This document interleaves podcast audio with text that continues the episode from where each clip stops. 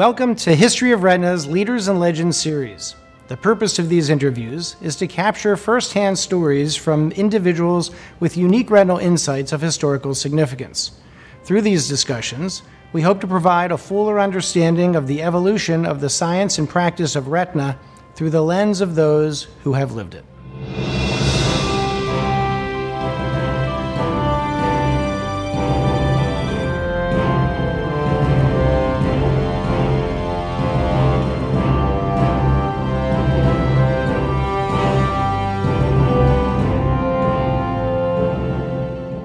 I am delighted to be joined here today by Dr. Rick Spaide, a retina specialist in Manhattan and a partner with Vitreous Retina Macula Consultants of New York. He has authored nearly 400 papers in peer reviewed journals, and he is currently assistant editor of the journal Retina. Rick is past executive editor of the American Journal of Ophthalmology, and he is a former member of the editorial board of Investigative Ophthalmology and Visual Science. He is also an innovator with multiple granted U.S. patents and patents pending. While Rick's awards and honors are too numerous to list here in their entirety, some highlights include the ASRS Founders Award, the AAO Life Achievement Honor Award, the Retina Society Award of Merit, the Macula Society J. Donald Gass Award, the European Vitreoretinal Society Award Lecture, the Euretina Lecture, the Club Jules Gonin Wacker Prize, and the Doyne Medal presented to Rick in honor of his giving the 103rd Doyne Lecture at Oxford University. That, my friend, is pretty heady stuff. Thanks for joining me today. Thanks, John. So let's start at the beginning of your life. What was it like growing up Ricky Spaide? I grew up in a kind of semi-rural area in Allentown. Um, my parents were not particularly educated, but they were the first people in their family lines to go to high school. On my father's side, mostly from a family of farmers Pennsylvania Dutch or Mennonite kind of farmers, which sounds kind of funny, but uh, and my mother's side, coal miners from the middle of Pennsylvania. So, what was your childhood like in terms of education? Was that something that was emphasized? No, and that's a kind of an interesting concept, and I think it like at least opened my eyes to the many things I guess that you wouldn't be exposed to if you didn't come from a kind of a background like that. By the time I got into ninth grade, this uh, had a very good biology teacher Mr. Schmoyer, and he was really a good teacher. And I got to know him just as like on a friendly basis. And he, at the end of ninth grade, that was the last year he was going to teach. And he, I was like one of the first persons he ever showed this to in the high school was that he got accepted in Jefferson Medical School, and he was going to go to medical school. And I thought, hey, that's a what a great idea this was, right? So eventually, I went to Jefferson Medical School too. So you attended Muhlenberg College? From Muhlenberg College, yes. From 73 to 77. What was that like? That was a pretty good school. It was at the time it kind of marketed itself almost a pre-med factory, and it was already I was in Allentown at the time, and so I had to essentially work my way through school, which was quite difficult uh, because it did take a lot of work to pay for school. Um, so especially towards the end, I worked a full-time job plus I went to school. Did you yeah. enjoy college? Do you have extracurricular activities you enjoyed? I did have a lot of extracurricular activities. I was pr- particularly interested in art, especially towards my senior year. I did a lot of that. Uh, but you know, you have a circle of friends, and you still have fun with them when you have a chance, right? But when I went to medical school, then I got a scholarship to go to medical school, which didn't cover everything. But then I still ended up being poor. I didn't really like this idea of being poor, so they, I got an army scholarship too. Right, that was a different one and they paid you a stipend per month and everything else. So I thought maybe I'll just do that because then I'd have more money. So I went through medical school on an Army scholarship, um, and it was pretty nice to have all that free time and not having to work. So I went to art school at night uh, while I went to medical school. At that point, I was going. I was doing a lot of ceramics. So, but I also took bartending courses, all sorts of stuff. You know, just because it was there was a lot of time, and it was it was pretty fun. So comparatively speaking, I had more fun at medical school than college. So you did your residency at the Medical Center of New York, St. Vincent's, and why did you go there instead of doing a an army residency? Right, because you're on a scholarship. So you're ordinarily expect. This is a kind of a fluke of whatever fates or whatever. So you're expected to go in the army, and then what they usually do is make you be a medical officer somewhere in like the Philippines for a couple years, and they get, they dangle this ophthalmology residency in front of you like a carrot, you know, and then you have to sign up for extra years to get the ophthalmology residency. So I just wrote them a letter saying I don't want to do an ophthalmology residency, and they're like, so what uh, time came around, they sent me this letter back. They said, "We regret to inform you, you can't, you know, you haven't been selected for an army residency. You have to do a civilian one." I'm like, "Cool." so then I did this one in New York, and the reason I went to New York because I really liked art a lot. So I thought, well, Greenwich Village, you know, that's where this was. What a great place for art. Now, instead of doing a retina fellowship after your residency, you went to Landstuhl Army Base in Germany. Yes. You were let's see, uh, from 85 to 86, you were an ophthalmologist. Then you were chief of ophthalmology there from 86 to 89. Tell me about that. Landstuhl Army Regional Medical Center was the biggest hospital outside of the United States uh, in the Army system. It's the only place they had like neurosurgery. They had five neurosurgeons, huge place. Uh, so it was a it was a very busy place, and that was during the time when Reagan built up the NATO forces, U.S. NATO forces, to unbelievable levels. So there were 250,000 Americans just in that catchment area, just right around there. And they used to fly people in from the Middle East or whatever if they had an eye injury. So we had a huge number of people in that area. So that was quite a busy thing. And if you're the ophthalmologist, you're the ophthalmologist. So if somebody needs a DCR, you have to do it, right? How many other ophthalmologists were there with you? When I first got there, only one other one. Then they left me alone. I was there for a year by myself, so I was on call like every day, which you're the only ophthalmologist for 250,000 people. It's, it's, I got to do a lot of stuff. But you buckles. hadn't done a retina fellowship. You right. were doing retina surgery? Yeah, at least easy buckles and stuff like that. The easy buckles out of out of your residency. Yeah. Was that stressful for you? Yes. but you did like retinal lasers, you know, stuff. You'd be surprised how resourceful. What about the vitrectomy surgeries? We, we didn't do that there. There was a retina guy, Cal Mine, oh. who I did, did send patients to. Uh, and otherwise, we'd have to send to the United States. He was in Frankfurt, so he was like oh, okay. he was about a, two hours away. How funny! Wow. Yeah. So he's a pretty well-known guy in retina too. So you're in residency. What led you to retina fellowship? What got you interested in retina? I don't know how it happened, but Larry Yannuzzi in New York, I didn't even actually fill a whole application after them. He found that I was in Germany, and he had somebody call up our department of ophthalmology in Germany on this kind of like secret line, which I have no idea how he could ever figure out how to, he had a secretary do that. And they're like, hey, can you come to New York on a. So I go interview with them, and you know, he's a very impressive guy, right? So he said, Where are you going to go? I was like, Well, I really like Emory. And he said, Oh, this place is way better than Emory, right? And I kind of believed him, so that's I went there. But and then he couldn't get rid of me after that. So let's see, who was there at the time that you did your fellowship? Yale Fisher was the other really prominent person at that time. John Sorenson was also kind of in that.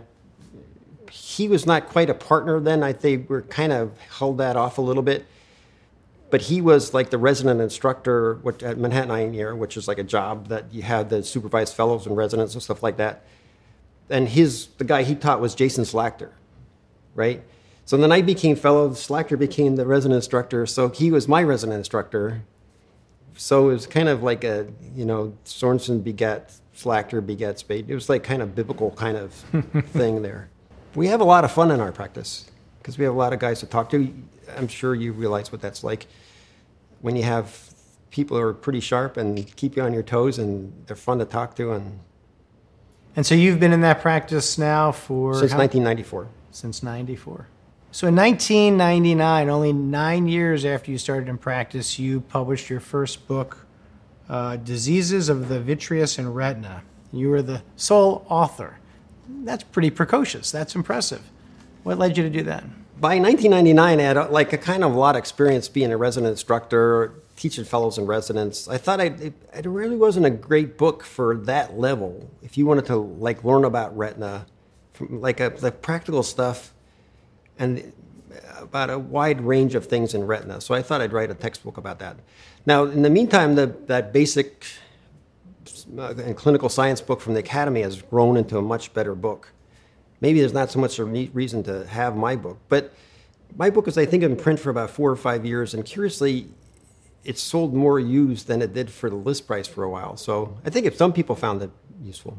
Now, that wasn't all, though. You've been co author on several books, including Age Related Macular Degeneration, published in 2004, Medical Retina, published in 2005, and Pathologic Myopia, published in 2014. You know, the vast majority of retina specialists have never published a single book. So, what gives you the wherewithal to do all of this? It's really pretty impressive. That medical retina series, there was actually th- three books of that, and Frank Holz and I, they, Springer came to us and asked us to write a series of books about that. So uh, we wrote three three separate volumes of that, and Frank Holz, me, um, Steffen Schmitz-Valckenberg, and I think it was uh, maybe Daniel Pauleikhoff, I'm not sure he was on that book, wrote an atlas of autofluorescence then too. That was one of the first books about autofluorescence. I developed autofluorescence for a fundus camera, and they had been using autofluorescence for with the Heidelberg instrument. I, I, developed the idea about using green light for autofluorescence, which we now use for Optos and a number of other things. So the images that I got because I was using a fundus camera, which wasn't confocal, were a bit different than what scanning laser ophthalmoscopes do. At last count, you've authored nearly 400 publications in peer reviewed journals, a simply astounding number of papers.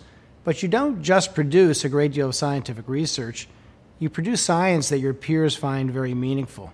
And I'm not just being flattering, because a paper published in the journal Retina earlier this year, in 2022, analyzing the highest cited retina papers published in the decade between 2010 and 2020, identified you as the author of the single highest cited paper titled Retinal Vascular Layers Imaged by Fluorescein Angiography and Optical Coherence Tomography Angiography. And you also had the most papers as first author in the list of top 100 most cited papers. That's really an unbelievable acknowledgement of the real impact that you've had on the science of retina. So, what do you consider to be the most important contribution to the retinal literature from your perspective?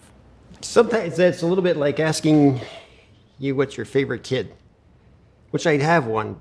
No, I don't have it. I don't. But uh, I think just in general, in broader kind of strokes, as the autofluorescence papers were really quite good. It, it's that plus using OCT and autofluorescence because I had like the ability to do that. It did people who used Heidelberg.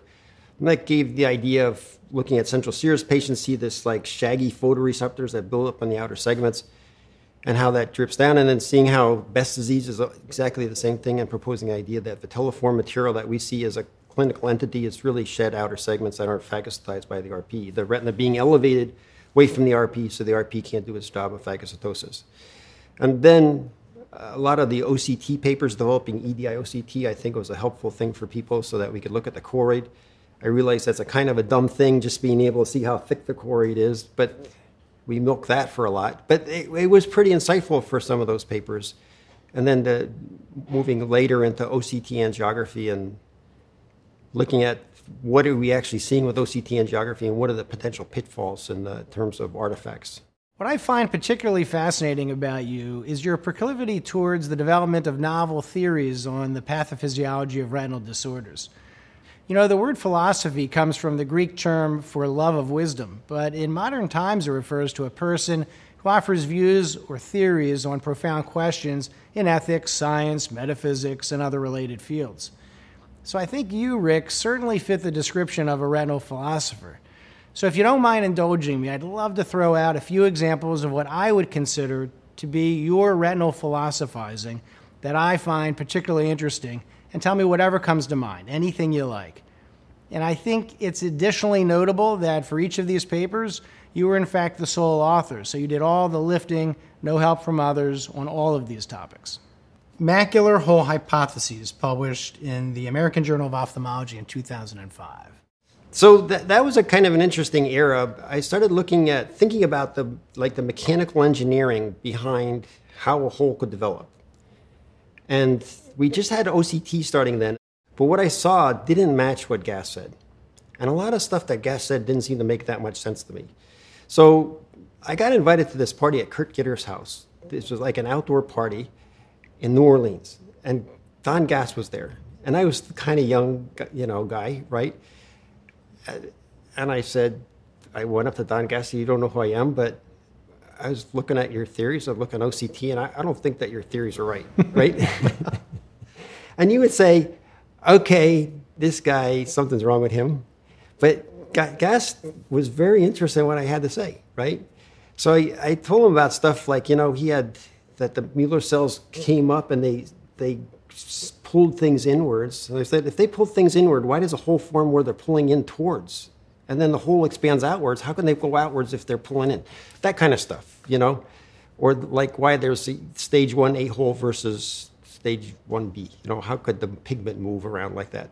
You would think this guy would think this is something's wrong with me, but he, he took me very seriously and he was interested in it.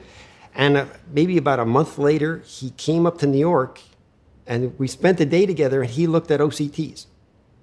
Like, which were, again, were very primitive at the time, which he thought were useful, but he then said he, he's pretty much stuck to what he thought to begin with. Well, I think what's really interesting, in addition to the science behind that, is what that interaction between you and Don Gass says, both about you and Don Gass, right? One, it says that you had a, you believed enough in what you were doing to bring it up to him and politely disagree, um, and he respected you enough to take it very seriously. He was a really a great guy. He was a gentleman and tremendous person.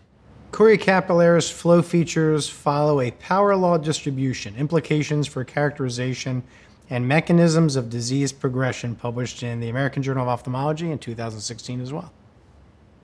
That had a little bit of mathematical basis to it. There's like some real basic organizing things that we think about like in the way we look at the world. In biologists, we commonly look at like Gaussian curves, and the distribution of like height often follows a Gaussian curve, or any other kind of attribute you wanted to mention, hemoglobin levels in your blood. But in nature, there's another kind of curve, and that's a power law curve. And there's very few, say, in power law curves, very few, say, big things and lots of little things. And it follows any kind of thing in physics is like that. So if you look at websites, there's very few big ones like Amazon or whatever, lots of little ones. And the person who first thought or kind of got the idea of this was this guy, George Zipf. And George Zipf was a professor at Harvard, and he looked at how commonly used words are in the English language. And he found that the most commonly used word was used twice as often as the second most commonly used word. And it was used three times more often than the third most commonly used word. And the tenth most commonly used word was used ten times more often than the hundredth most commonly used word. It's like such a like a crazy thing with mathematics, right? So um, that's called Zipf's law. And if you, you plot it out, it forms a kind of a curve that looks like this, not a bell shaped curve. If you look at the populations of cities in the United States, for instance, there's the, it follows the curve, follows almost the same thing.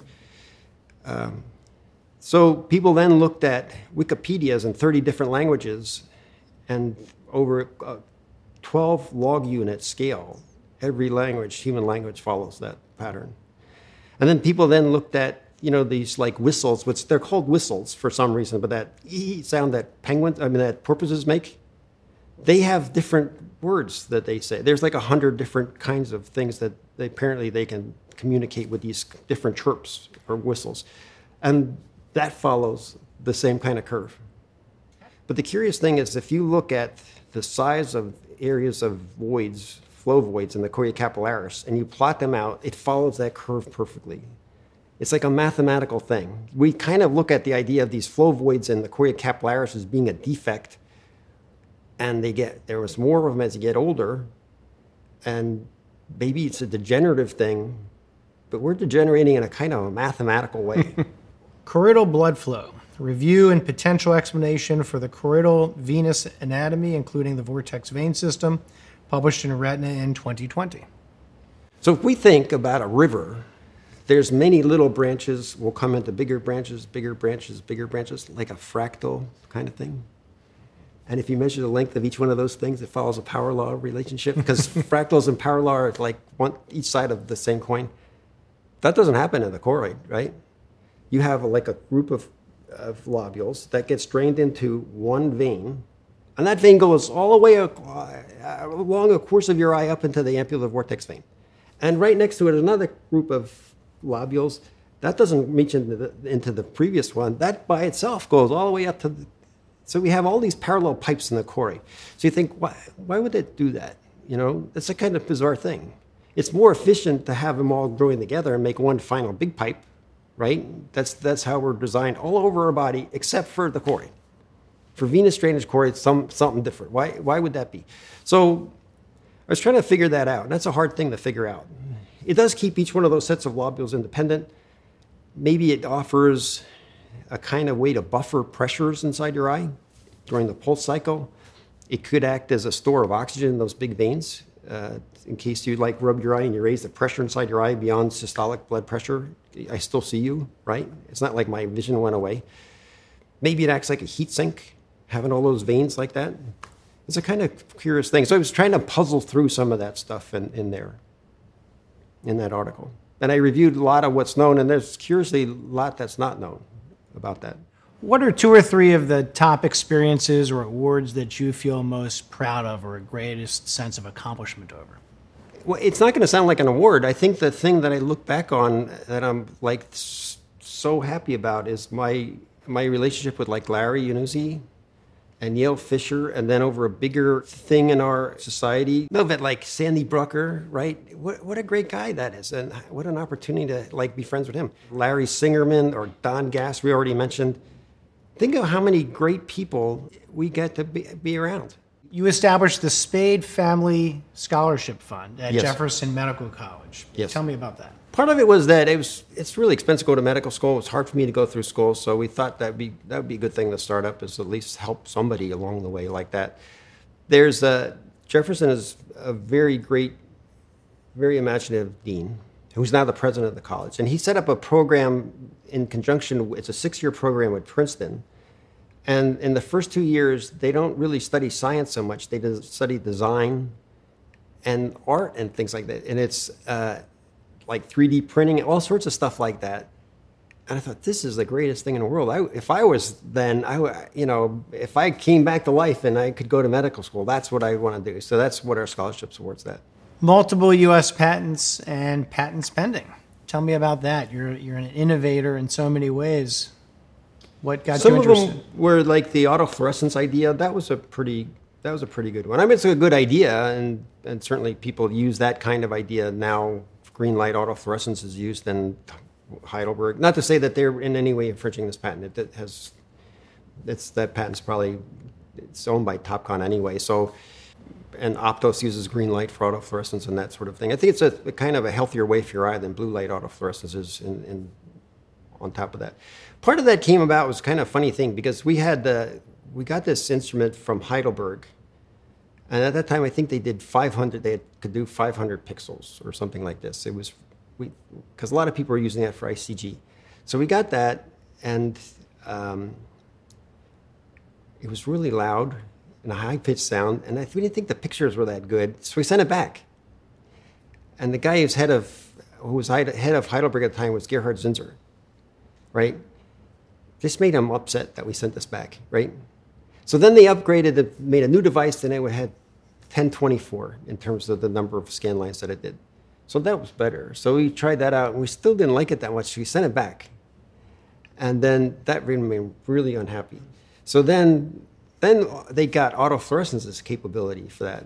So we thought this would be great because we don't have any way to do autofluorescence. We should get this machine again. So we went back to them and they're they're like no, we're not going to sell you this thing because you sent it back twice. You know. Then I thought, how can I do autofluorescence? So then I made these filters for a fundus camera. It took several iterations. And that time, you could take apart a fun, gun fundus camera pretty easily. So I took it apart and kept putting the filters in, and just trying different filters to come up with that filter set that I eventually did come up with. And it worked, see? So then we started publishing papers on that. That made Gerhard Zinser like super mad. So he, I was like devil incarnate to this guy, right? And over a long period of time, especially after I made that EDI OCT and and they implemented their machine and stuff like that, then he started to like me. And then towards the end of his life, unfortunately, it was a little bit cut short. Um, then, then we really liked me. What qualities do you think are important to become the consummate retina specialist? There's a lot of, you know, our, our field takes a long time to get good at, right? I don't know if you're really a, your peak until you're probably in your 50s at least, right? So I think that you probably may have thought you were a very good surgeon when you finished your fellowship or three years later, but I bet you're a better surgeon now than you're back then. And so, why is that? And it's not due to that you can you have less tremor or that you have better vision than you had back then, but you've learned a thousand little tricks doing surgery, and maybe can't even verbalize some of those tricks that you can do now that avoids a problem three steps later. And so that kind of improvement, that aggregated kind of thing, takes a lot of personal effort to really reach a higher level of stage. One final question. You've accomplished so many very positive things in your life, notably a life that was pretty challenging in your youth. But despite a lack of family or community emphasis on education, something in your soul drove you to pursue higher education and you found a way to pay for college and medical school through sheer grit, determination, and perseverance. If there were a lesson to be learned from your life story, what would you hope that would be? I learned a lot of things on the way. It's like I sound like I'm 100 years old now, but you know that if you do stick with it and have a dream or an idea that you can accomplish that and don't aim too low, that's maybe I kind of recalibrated myself at each kind of cohort as I talked to you about um, that you can aim high, I think, and I don't think you can overshoot.